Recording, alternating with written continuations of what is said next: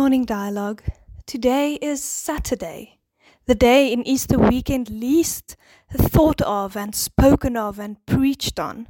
Yesterday, we, we celebrated and commemorated the emotional and the intense events of the crucifixion, and tomorrow we will be celebrating the resurrection. But today is silent. Today we are living in the tension between the already of the crucifixion and the not yet of the resurrection. Now we should put ourselves in the disciples' shoes for a moment. Think about all the plans and the hopes and the dreams they had after walking with Jesus for three years and seeing what he could do and seeing his power and his insight and his grace and his love and his judgment. All of these dreams and plans shattered when Jesus hung on the cross on Good Friday. For the disciples, Sunday is not yet a reality. Well, in a certain sense, we are all living on Silent Saturday. Why do I say that? Have you ever had a plan or a dream snatched before your eyes, shattered in an instant? Maybe the excitement and the good news of a pregnancy, and then a miscarriage, or maybe maybe a relationship, maybe the person you thought you will be married to and you will spend the rest of your life with, and that person just says at some stage, I, I can't go on with this. Or maybe one of your parents, maybe you thought you will see them grow old and they will see your children, and then they die. Or maybe an illness, maybe you had plans for your future, for what your body will be able to do, and then you become ill, or maybe financial ruin. You had plans for providing for your family and dreams of what your life would look like, and then you lose your job, and your financial life just looks different. In this life, we suffer, we have sorrow, we have pain. You might wonder, God, where are you? Jesus of the miracles. Jesus who healed, who raised Lazarus from the dead, where are you now? He's right there. He's right there in the suffering.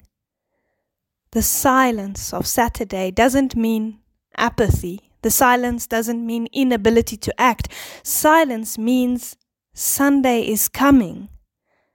How do we know this? How do we know this for our own lives? Well, because in the greater narrative, Sunday has come. In Jesus' suffering, the resurrection has already taken place. The suffering servant hanging on the cross was resurrected on the Sunday. Because of the suffering servant, your suffering isn't arbitrary. Your pain isn't arbitrary. The silent Saturday that you are living in now, the sorrow that you're experiencing now, is part of a bigger narrative. Your sorrow is part of the bigger sorrow of Christ. This bigger narrative is that of the cross and eventually of the empty tomb. Christ's suffering makes our suffering sufferable. Why is that? It's because Christ has been resurrected. He has set the trajectory for the ultimate end of suffering and pain. We might not see it yet, but the trajectory has been set. The resurrection has happened, and one day that promise of the restored, the renewed, the resurrected creation will be fulfilled. Even in your suffering, your faith is not in vain. As Hebrews 11 verse 1 says, Now faith is the assurance of things hoped for, the conviction of things not yet seen. We might not see this promised restoration yet in our lives, but we know our hope will not disappoint. Further on in Hebrews 11, we read of the heroes of the faith. It says, These all died in faith, not having received the things promised but having seen them and greeted them from afar, and having acknowledged that they were strangers and exiles on earth, those plans and dreams you had, may not be restored in this life.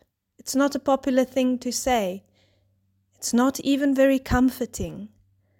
But the truth is that we are living in the tension between the already of the crucifixion, the already of the events of Friday, and the not yet of the resurrection.